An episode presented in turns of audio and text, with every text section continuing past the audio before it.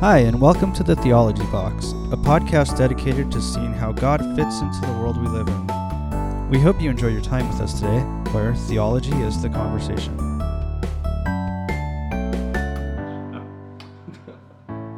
Hello everybody. Thank you for tuning in to The Theology Box is what we're calling it. Yeah. And, sounds pretty good. Hey everybody.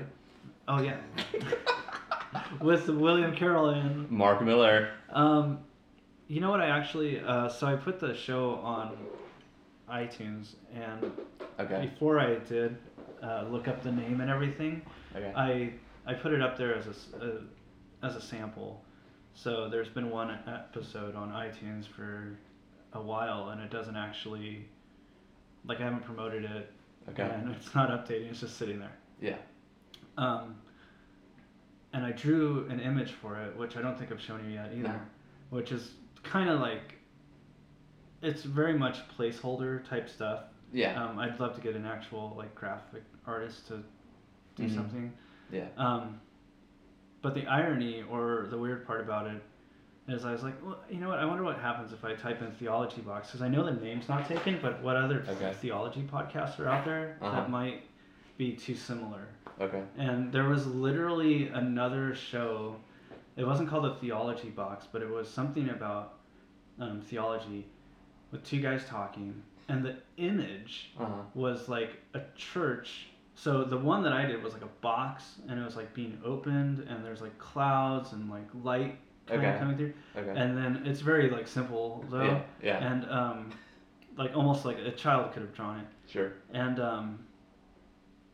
yeah, on theirs it's like a church with the roof top kind of coming off with like light coming out. I was like, what? I've never seen or heard of this thing. It's I used to be creative. Well, great theological minds draw alike. That's right. Yeah. That's really what it must have been. It was. It must have been an inspiration, right? That's what we say about the Bible, that all the books are saying the same thing because it's all the same inspirations. Yeah. This must be like scripture, folks. No, I'm just kidding. So how have you been, Mark? Overall, things are pretty good. It's I definitely feel like it's the start of the summer. But yeah, just kind of I'm enjoying the outdoors, great outdoors. Amidst the rain and the sun.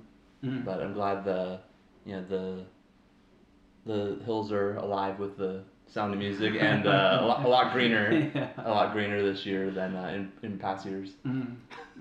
Yeah, it's actually been really humid, which I tell Megan, I'm like, oh, it's so humid. She's like, I don't even feel the humidity because she's from Korea, so it's like, but man, it's beautiful. Yeah. I love a little cloud coverage, and but I am, like, in my mind I see the wall of heat that's approaching mid-July or late July. So that's fun to think about. So that's, I just trying to soak in the nice days with the cool breezes as much as I can. Totally. Yeah. So before the show we talked about what we were going to talk about, and I went through a whole account of this tension headache issue that I'm dealing with, that I just found out that I had because it hurt so bad that I decided it was time to go see a doctor. And they actually gave me a shot of some kind of anti-inflammatory. Oh, really? Yeah. Okay. And it helped for about a day. And then if I take ibuprofen, it helps as well. But I also want to, like, do things that are more healthy, that would, because stress causes inflammation. So I think that a lot of it is stress, and I was telling you about how I, like, noticed the doctors have asked me on several occasions, like, do you grind your teeth? But I was always like, no, because I don't think so. but in reality, like, when I really actually put my attention to it, I was grinding my teeth as I was thinking, no, I don't grind my teeth. So I'm doing more to relax these days. well, within the last week, hopefully it becomes a behavioral pattern of relaxation.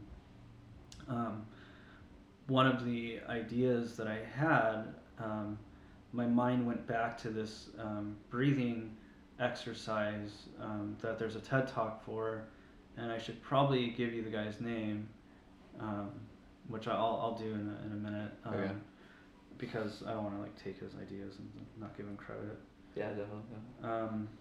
But just to like have a rhythmic cycle to your breathing, and so I started doing that, and I don't know if it really helps like the tension headache side of it, but I do feel more like I'm not being just reactive. Like I'm not like my survival instinct of like fight or flight, just survive, like hasn't been peaking like it usually does. Because that's kind of like another conversation I heard on NPR radio from a program called The Hidden Brain, and they were discussing how the mind reacts to scarcity. So what do they call it? The lizard brain. Have you ever heard that? No. The reptilian brain. No. It's like that, the small part of your brain that just is like, doesn't care about anything else except for like what I need right now. And, and so I've just kind of noticed that like I've been freer to think and contemplate and consider, and during this initial stage of wanting to breathe more correctly, more regularly, I was initially going like 1 2 3 4 5 out, 1 2 3 4 5 in, 1 2 3 4 5 and from there I was like, well, I don't want to just think of numbers, I want to like use that opportunity to focus on God, you know. Yeah. So I'm going to go through Psalm 119. Okay. And today I'm on verses 3 through 4. And I'm trying to get to the point of memorizing it just so that I can keep the breathing going. But whether or not I'll memorize it in the long run, it'll come to me, you know, when it comes. I don't, like, at some point I won't know what verses I'm on, but I'll know, like, oh, that's part of Psalm 119. Yeah, sure. Yeah. So, yeah, it's been really beneficial, and so it made me start thinking about like Christian meditation and Jewish meditation and prayer life, and how we do that. So Megan and I had a conversation about how it looks in the church, and usually how it comes across, because you want to, at least I've noticed in the church, there's a really big de-emphasis on doing it in like the mantra kind of way, and I do understand that, because I do think transcendental meditation is not biblical, or even it's definitely not Christian. But that doesn't mean that the actual act of rhythmic focus on scripture is bad, and so I just wanted to explore some of the reasons why the church thinks that, and what your own prayer and meditation life might look like. But I'm gonna look for that guy's name. But yeah, this harkens back to my memory, a couple conversations I've had within the past year, mostly with family members. The gentleman's name is Dr. Alan Watkins. And the TED Talk is actually about being brilliant every single day. Which is, you know, big promise, but his name's Dr. Alan Watkins. So great. Sorry to interrupt. But yeah, this topic has come up, you know, a few times, you know, in the last couple months or the last year, and you know, one of my family members, I'll use the code name Luis. Luis, if you're listening, you know who you are. Is their name actually Luis? That's her middle name, but anyways, it seemed a little like you're letting on that it actually is.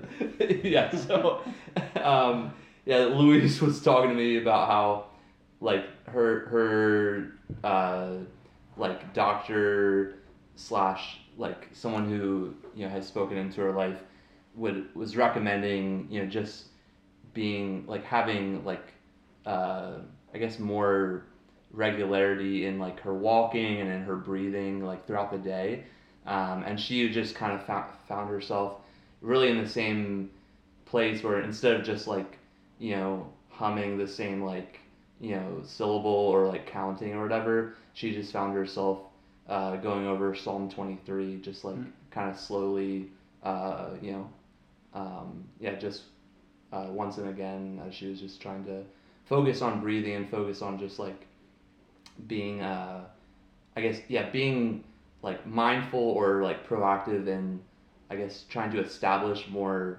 peace or regularity or like rhythm to her, I guess like in that case in her breathing, but also taking that I guess opportunity to fill the empty space with something meaningful and something that she would want to do anyway, but that you know, it could be a good just like an open space to have it be filled with scripture.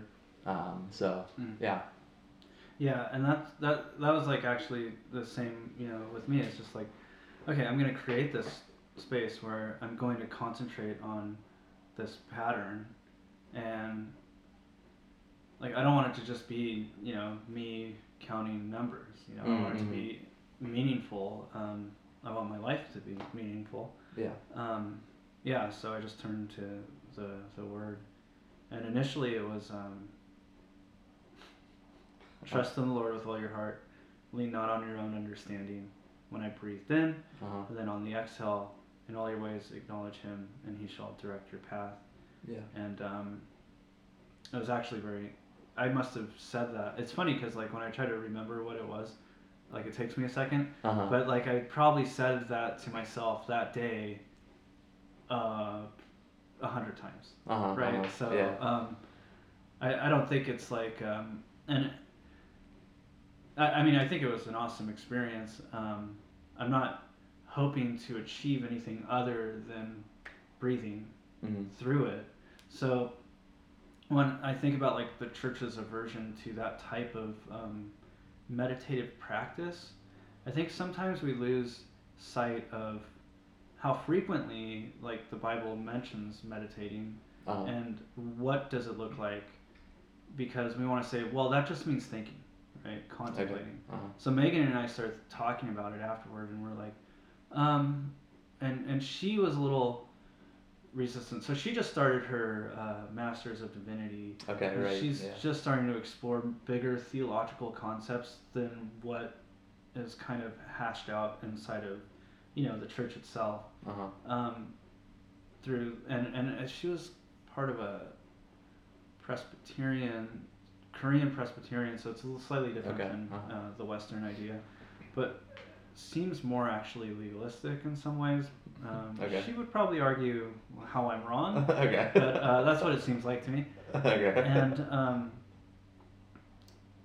so that aversion towards the idea of like emptying your mind or being transcendental with it. Because once you hit transcendental meditation, you're talking about even weirder stuff. Transcending what? The mind? You can overcome, like, maybe the fog that sets in. Lift yourself out of the negative thoughts that come in. There's nothing wrong with transcending that. And then they say, well, no, we're talking about astral planes. And you're like, okay, wow. No, you gotta just slow down, man. Or just stop completely. Slow down to come to a complete stop. I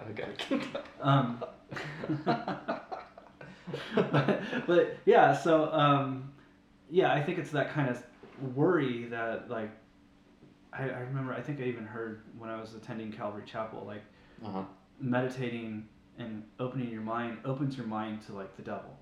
And that, to me, is kind of a interesting thought that to think that's possible, for one, interests me as a thought, but it also I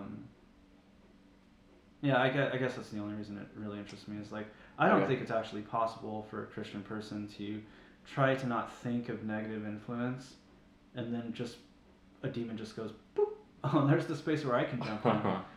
That's bizarre. But also the idea of repeating something, mm-hmm. like a mantra, or you know, or like a worship song. Uh-huh.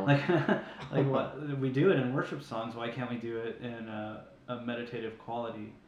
Yeah. Well, because Jesus said, when you pray, don't do vain repetitions like heathens. Yeah, yeah. Right. Yeah. So, can you have repetition that isn't vain? And I think that would be like the Catholic Church might go ahead and jump in and say, well, of course you can. Uh-huh. You know, we do the Rosary and mm-hmm. we do Our Father, but it's not a vain repetition. It's a mm-hmm. meaningful mm-hmm. repetition. Yeah. Which I'm not going to argue about. Yeah. Because, again, I'm not Catholic enough, it turns out.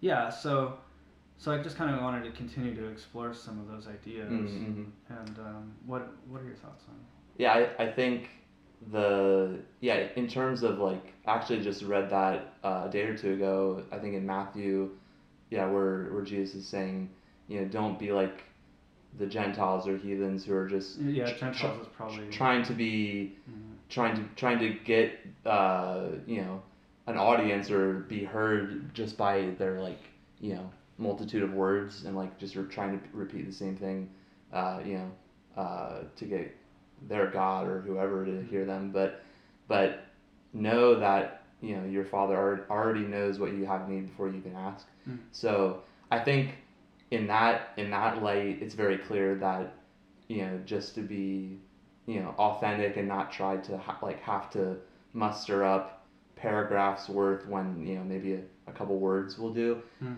But then at the same time, in like a more I don't know, like overarching sense of like what meditation or just being I think like a sense of constancy in our lives. I think it's very clear throughout Scripture of saying basically have God's words always before you, and even like the like comparison to like write on your arm, or like write on your forehead, or like mm-hmm. have it on your like your door. Tablets of your heart. Yeah, yeah. I think, doesn't it say something? Well, yeah, I think like early on, either like in Exodus or Deuteronomy, it's like mm-hmm. you know, put it on your doorpost, put it on, you know, your you know, just like. Yeah, and the phylacteries. Or... Yeah, yeah. Yeah. But, and that is ultimately pointing to then the Scriptures where it's like, you know, He's gonna write His word like on our hearts, and that I think just overall the sense of or there's even like the Scriptures where it's like when you rise in the morning. Like when you're sitting down with your children, when you're going to bed at night, always like basically have my word, have my statutes and commandments always before you. Mm. And then when you put that then in the light of like, you know, Christ sharing with his disciples, like remain in me and let my words remain in you.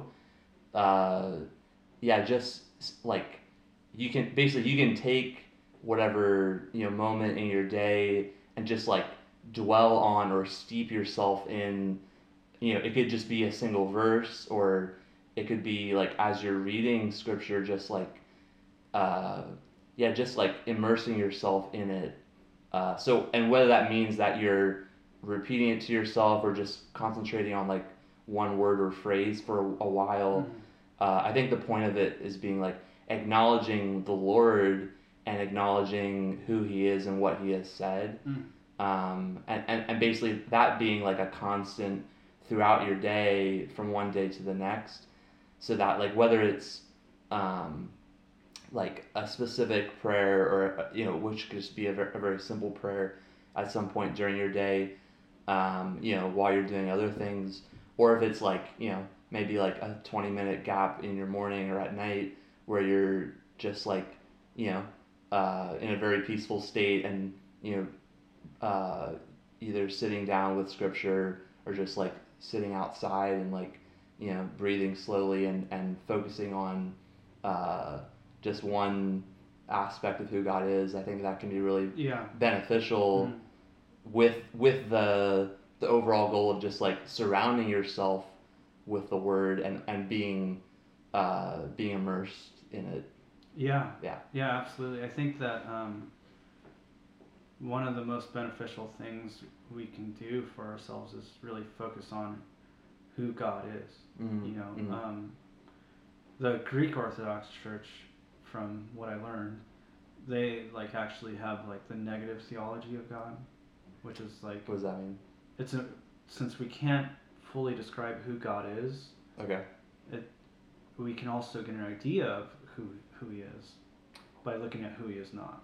Okay, okay. And understanding, and like kind of like that space in between what we would appreciate who he is then, uh-huh. and letting that fill us for a moment, because we now know that he's not these other things. Okay, uh-huh. Without describing what that thing is. Okay. Yeah, it's pretty cool. Okay, okay. But yeah, I was thinking about how scripture can be used to facilitate meditation, and we ended up talking about Isaac meditating in a field, which is kind of okay. that on the porch kind of thing, right? Okay. And how I think that we've lost literally what the meditation practices of a guy like Isaac are. Okay. Like, it doesn't really describe in scripture how do you do it. It just says, I do it by focusing on God's law. Like Psalm 119, mm-hmm. right? Yeah, totally. Yeah. And that's what I'm actually going to go through. Mm-hmm, mm-hmm. So, but the first one was, first two verses are, blessed are the undefiled in the way. If you're reading the New King James Version, I personally read a lot of different versions, but when I'm trying to like really kind of get some of the poetic part of the, you know, like mm-hmm. the better style of writing, like I'll always go to the New King James, because okay, it's just, it just sounds nicer usually. Uh-huh. You know, if you go to the Old King James, you get like dragons and unicorns. No, that's yeah. not. Uh-huh. But you know, it is kind of just, it's just well written in the sense of, if you like mm-hmm. More poetic or storytelling. Uh-huh. It may not be always the most theologically accurate. Okay. Uh-huh. But who cares? Yeah. I guess I do. That's what this show's about. Okay. Uh-huh. So it says, "Blessed are the undefiled in the way, who walk in the law of the Lord. Blessed are those who keep his testimonies, who seek him with the whole heart." Mm-hmm. And I started thinking about that. I was like, you know, it even as I'm sitting here thinking, just kind of repeating this verse to control my breathing, that actually makes me want to say something else. But mm-hmm. Importantly, to finish that thought, I'm discovering things about myself and my relationship with God just by mm-hmm. allowing myself to rethink that thought that God has given us through the psalmist. Yeah. That people like and Megan and I had a long conversation about this, because uh-huh. We were talking about, well, what is righteousness, and that would be maybe a good for okay. the on-the-go yeah. Session, uh-huh.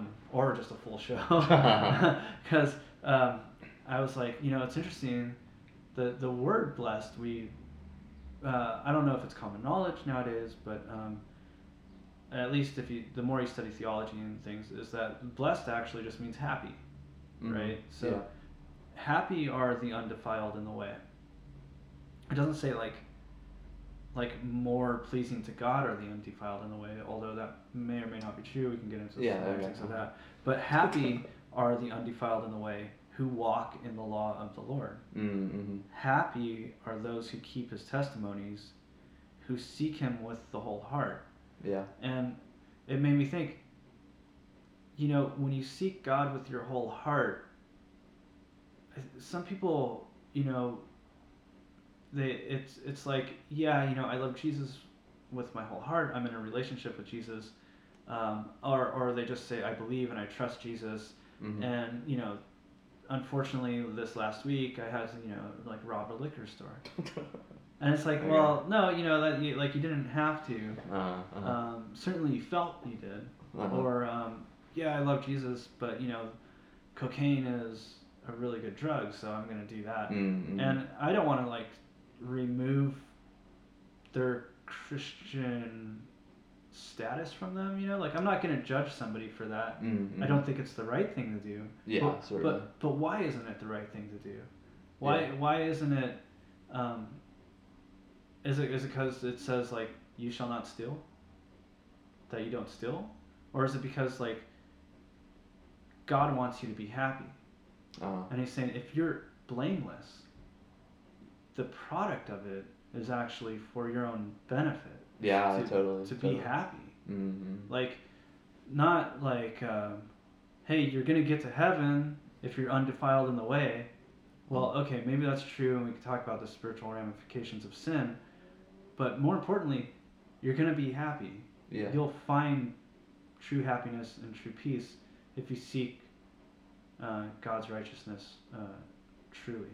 And so I thought it was a really awesome gift, you know, that God gave me to think, to be super stressed out, be clenching my teeth together, and then have a doctor tell me, like, man, you need to relax. And then, you know, finding a way to do it. And it's just funny because, like, now I've been a Christian for 20 years. And I can look at this, who seek him with the whole heart. And I'm like, you know, I'm not happy all the time. Have I been seeking God with my whole heart? That's a good question, I guess not. I guess not. You know, I know a lot about God. I know a lot theologically speaking. I've read the Bible several times through. And my happiest times are when I'm truly seeking God with my whole heart.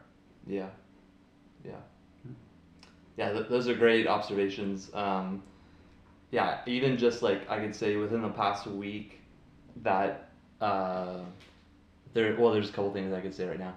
But the first thing is, I think the moments within the past week where I felt like my peace or happiness was like contested the most, looking back, were the moments where I was trying to do things my way or hold on to like a greater sense of like,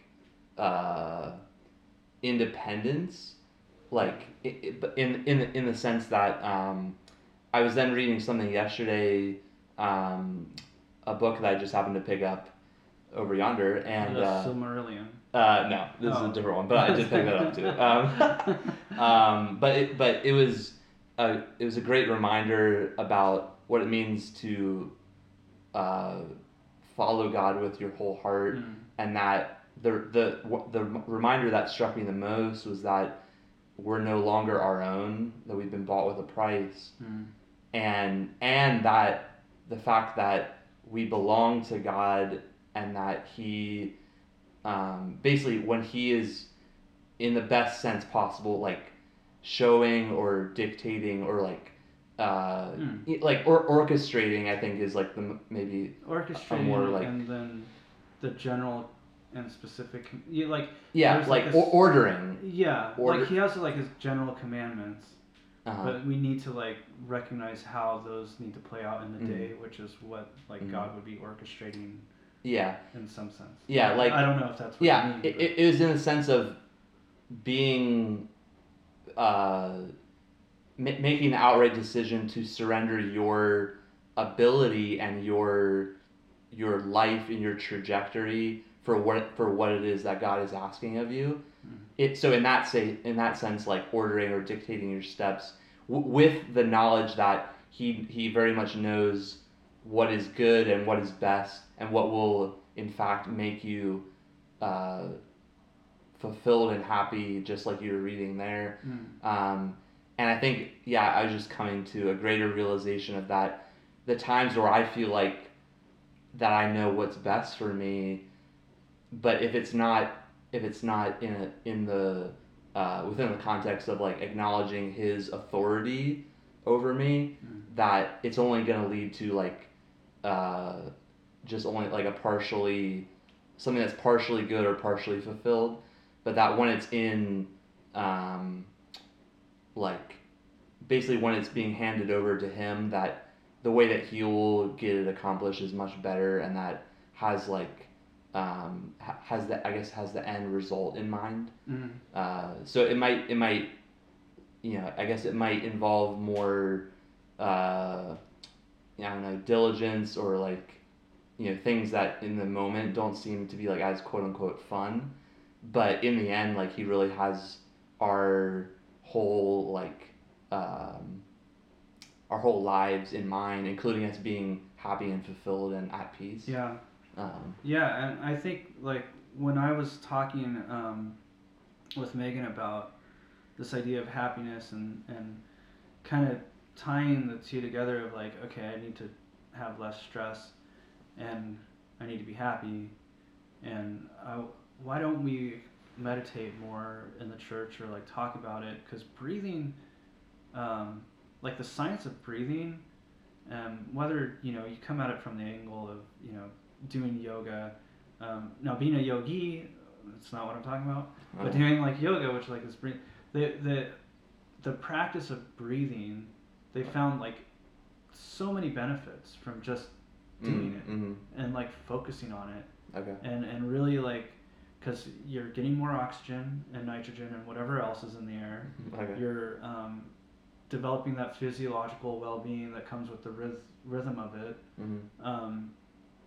Probably other things that I just don't know about and I'm aware of. So I would go so far, because I like to, mm-hmm.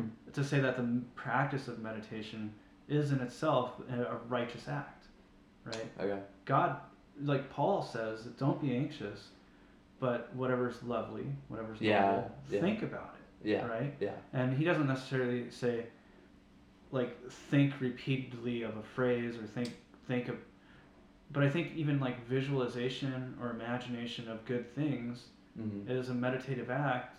Yeah. And so I think it's okay for us to incorporate breathing and scripture into those yeah. practices, because totally. God wants to make us happy,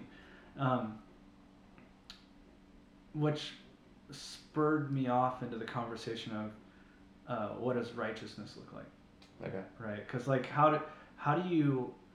well, God wants us to be righteous. Uh-huh. He's constantly telling us to. It's yeah. not like a, maybe. It's yeah. it's a, you be holy as I am holy. Uh-huh. And then you're like, I can't. Like, yeah, you know, yeah, but Jesus can, and mm-hmm. we can rest in that grace. Mm-hmm. And yet, you know, even after Jesus institutes the apostles to, like, carry forth the church, they're still saying, like, be imitators of Christ, don't do anything bad. Oh, yeah. You know, that's very generalizing. Yeah, yeah. Bad. Okay. But, uh-huh. you know, don't do anything bad, do the things that are good. Yeah. And then you get through Paul and you're like, oh man, it's all grace and God's going to enable me. And then James is like, your faith without works is dead.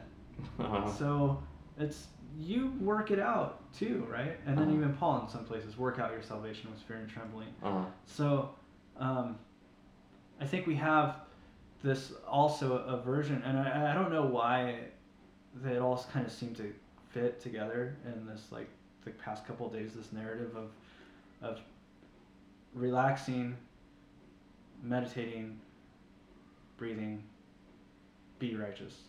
But it all just seemed kind of, like, to knit together mm-hmm. through these conversations. And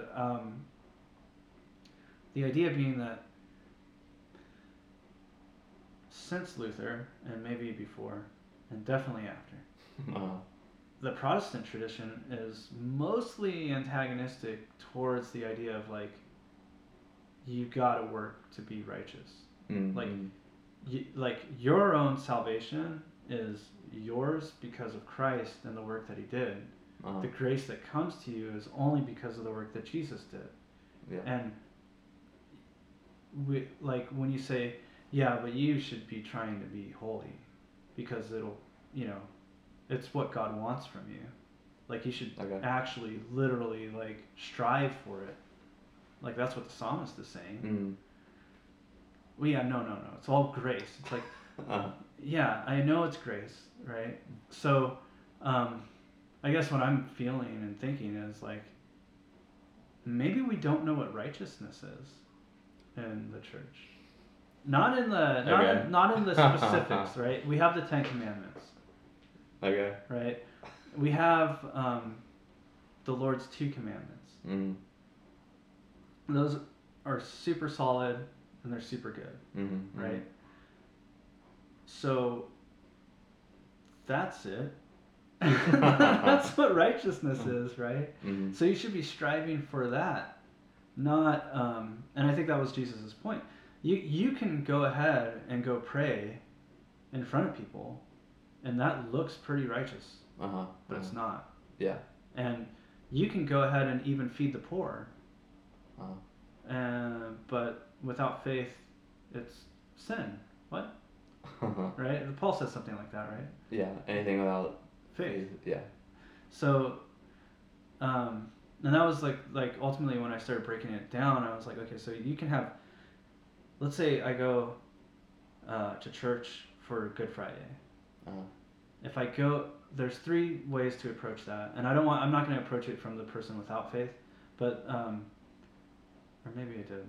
Well, anyway, faith, you could go to faith with, as a Christian, go to a Good Friday service and do it because you want to show everybody that, hey, I'm going to the Good Friday service, mm-hmm, and you're doing it for the wrong reason. That's not righteous, but you believe in God.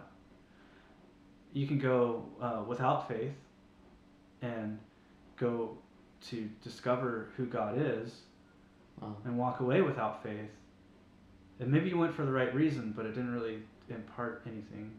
Okay. And then you can go with faith just to, you know, be there to worship God, and maybe there's an opportunity for you to minister to somebody and you just want to be there. Mm-hmm. And that's, so now you have the faith and the work working together. Yeah. So, and that's righteousness. Mm-hmm. And you should strive to be that person. So I guess the big question that comes up is, how do you do that? How do you set your heart right when it's really, I think it's an issue of the heart. Yeah, I think it ties in nicely with what we mentioned earlier with,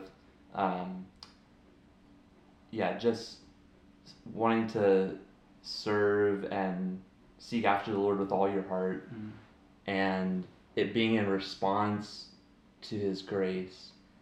When you're acknowledging that it's His goodness and His love that is drawing you in the first place, that you just want to be like your Father. You want to be like Jesus, who is He's extending this invitation to you to walk with Him, and He's giving you the ability to do these things which we can't possibly get anywhere close on our own.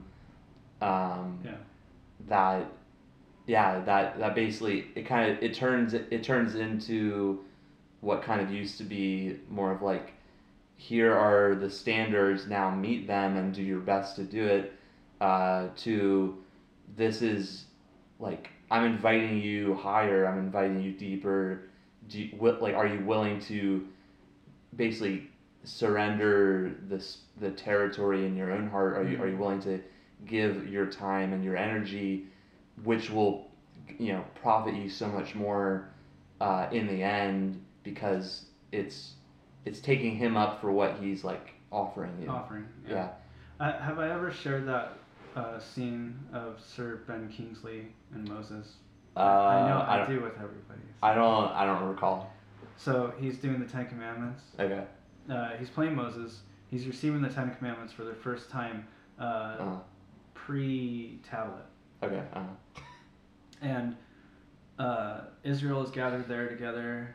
Pre-iPad? Yeah, pre-iPad. Okay. Okay. And he has Israel gathered together, and if you remember in Exodus, the people of Israel freak out because God appears. You know, through lightning and fire and the loud horn, and like the people are like, Moses, you speak to God, He's going to kill us. That is quite intense. So Moses in that film, he's like, you can speak to God. I'm just a man like you. And they're like, no, you speak to him. And he's like, fine. And, okay. But he looks to the mountain, and he starts speaking the commandments. Okay. And the difference between my mind and his interpretation was that he is saying, you shall love the Lord your God. And he's not saying, you shall love the Lord your God, like pointing his finger and saying, like, mm-hmm. that's what you better do. Uh-huh. He's saying that you shall. Yeah. If you follow him mm-hmm. and love him, you shall love him with all your heart. Yeah. You shall have no other gods before him. Mm-hmm. You know, like kind of like, this is the promise of the Holy Spirit. Yeah, come on. Like, come on. Yeah, yeah. You guys should love this. Yeah. Yeah, and and I think that's kind of where we look at like David, you know, whoever the psalmist is for 119. Okay. You know, he's saying like, blessed are the undefiled in the way, mm-hmm. who walk in the law of the Lord. Yeah. Like, this should be making you happy, not making you feel restricted, and I got to make sure I mind my P's and Q's, and I got to do this. Yeah, totally. You should be dancing in a linen ephod, right? Uh-huh. Showing your undergarment. Okay. Well, no, okay. Only when you're bringing the ark back into Jerusalem. Only at that time. Yeah, right? Exactly. Or some other significant event. Yeah. Yeah, David wasn't like that 24/7. Yeah. Okay? Uh-huh. But, but Jesus is calling us to be righteous, not to be legalists. Yeah. Right? Yeah, so, cool. I think that we have kind of, and that's what I mean when I think, you know, I think we don't understand righteousness in the church, because we tell people, like, don't work for that. You know, don't work for righteousness. God has given it to you. It's grace, and that's all true. But the restoration of the relationship that grace is restored through Jesus mm-hmm. is so that we can feed the poor because we love them, or mm-hmm. you know, reach out to the orphan and the widow out of God's love, but through the power of the Holy Spirit, without coveting. You know, like that's, you know, so you should strive to find a homeless person just to feed them out of love, and then don't go tell anyone about it. Uh-huh. Just do it. Uh-huh. Stop telling people. No, I'm just kidding. Unless, you know, you're doing a fundraiser or something. I guess that's a good idea. Uh-huh. You do need the community to support you sometimes. Uh-huh. So, but you know, there's just things in life that, you know, when you have an opportunity to bless someone, just do it, and if it gets in your way, let it. Because there's something divine happening when you can reach and extend your hand, and you know, sacrifice a part of. Maybe you don't show up for work that day because this person really needed your help. Uh-huh. Oh well, you might get fired. Yeah, you might. Mm-hmm. But what is God calling you to do? Mm-hmm. You know. Yeah. That's a hard ask. Yeah. But and if you don't, and you think, okay, you know, my job is more important because, you know, I love having a roof over my head and I have a family and they gotta eat. I can't afford to lose my job. Yeah. And this lady's super important. Yeah, God's grace will cover you if you're like being convicted and you're like, I should have helped her. Uh-huh. Who knows? Maybe I probably won't lose my job. You know, you start thinking of it later. Uh-huh. But that's the struggle, right? Between those two dynamics. It's like, do you sacrifice a job that you've worked at for 20 years to help a lady that needs to cross the street?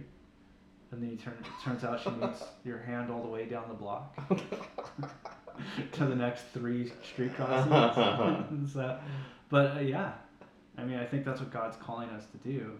But it's not easy. But he's not calling us like, hey, make sure you show up at church on Sunday with your best clothes, and that you pray in a certain fashion, and you make sure that you tithe, and he wants you to do those things too. I think they're a part of a good practice, but like even the idea of meditating on God's word, right? Like I'm sitting here tooting the horn of meditation, but like if I don't do it with the right heart, if I do it because I think I'm like, God's really gonna like this, you know, like maybe he would, but I'm being a little weird about it. Yeah, I think the response is always meant to be with humility and gratefulness meshed with like a childlike attitude in the sense of like, I want to learn more, I want to grow more, I want to be able to do more of these things and follow these like godly examples, both of like in scripture and the people in our lives who are able to like model that for us. But yeah, just like it being a cheerful giver in the sense of whether that means giving your time or like, you know, being late to something if you feel compelled to like help somebody or like, you know, I don't know, help somebody like change their tire on the side of the road, which I don't know, I personally don't know how to do, but you know, whatever it is for you. Just twist the thing and raise the other one. Okay. Raise the big thing, twist the small thing, and pull the medium-sized thing. Okay. Sounds good. And replace that one. Replace the medium-sized thing. But yeah, like I think it being in response to a vibrant as opposed to static relationship of like when you feel your heart being tugged in a certain direction, the way that you respond to that, and you know, while you're like upholding your responsibilities and like the things that you're committed to already, and if you have a family, you know, taking care of them certainly is like a chief priority and like in how God's asking you to like show love and, you know, care for them and stuff. Live your life. Yeah. But in any case, like as you're feeling these like leadings and drawings and are becoming more aware and like learning to sense God's like voice and direction to a greater, you know, degree, how you respond to that is really important, and it should be in that place of response and of basically being willing to give of yourself, and knowing that if it's in a place of love, as you're receiving the love from him and able to give it to others, that it's not in your own strength, and while you might be using your strength, it's because the Spirit is inside of you, enabling you to do it. Yeah, I think the ability to sacrifice work, or choose to like maybe not sacrifice work, but like make the choice where like, okay, I'm definitely think the right move here is like calling, seeing if they mind. I'm 15 minutes late. I'm gonna walk this lady. I think that comes from the Holy Spirit. Right? Yeah. Like. And yeah, maybe walking her too, you know, God's strength is with us to like keep us alive. But yeah, that moment of decision where, what am I going to do? She obviously needs help. Mm-hmm.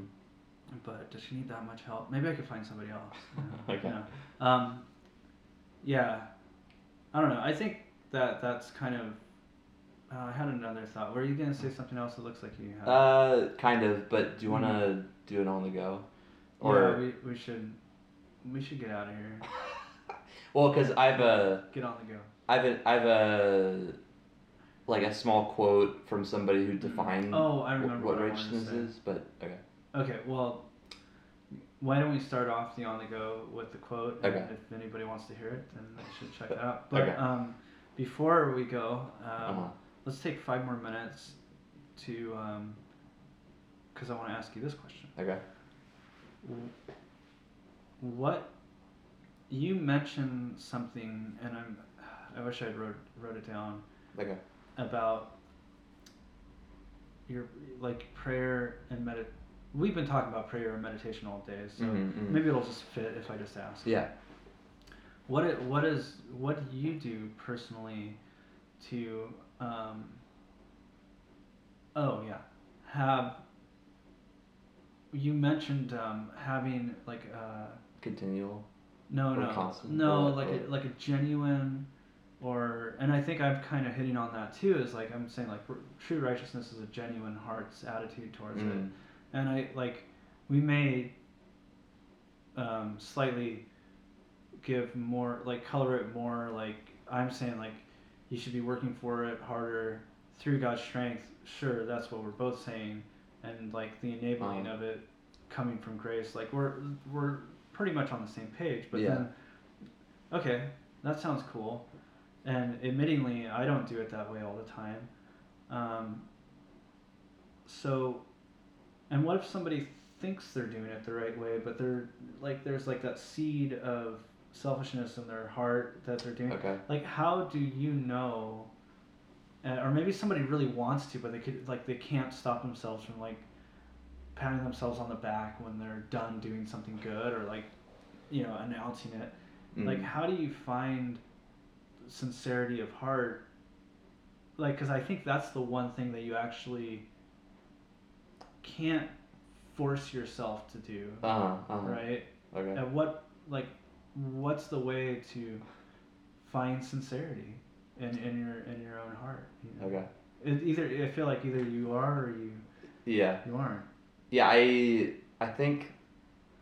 Yeah, I think it's like, it's one of those things where it'll naturally happen simply because that seems to be the only way it can happen. Yeah. And yeah, I mean, maybe in trying to describe it, we'll see, you know, shed more light on it, but I think it comes part and parcel with the decision. Okay. That comes with the decision to surrender, and that I think just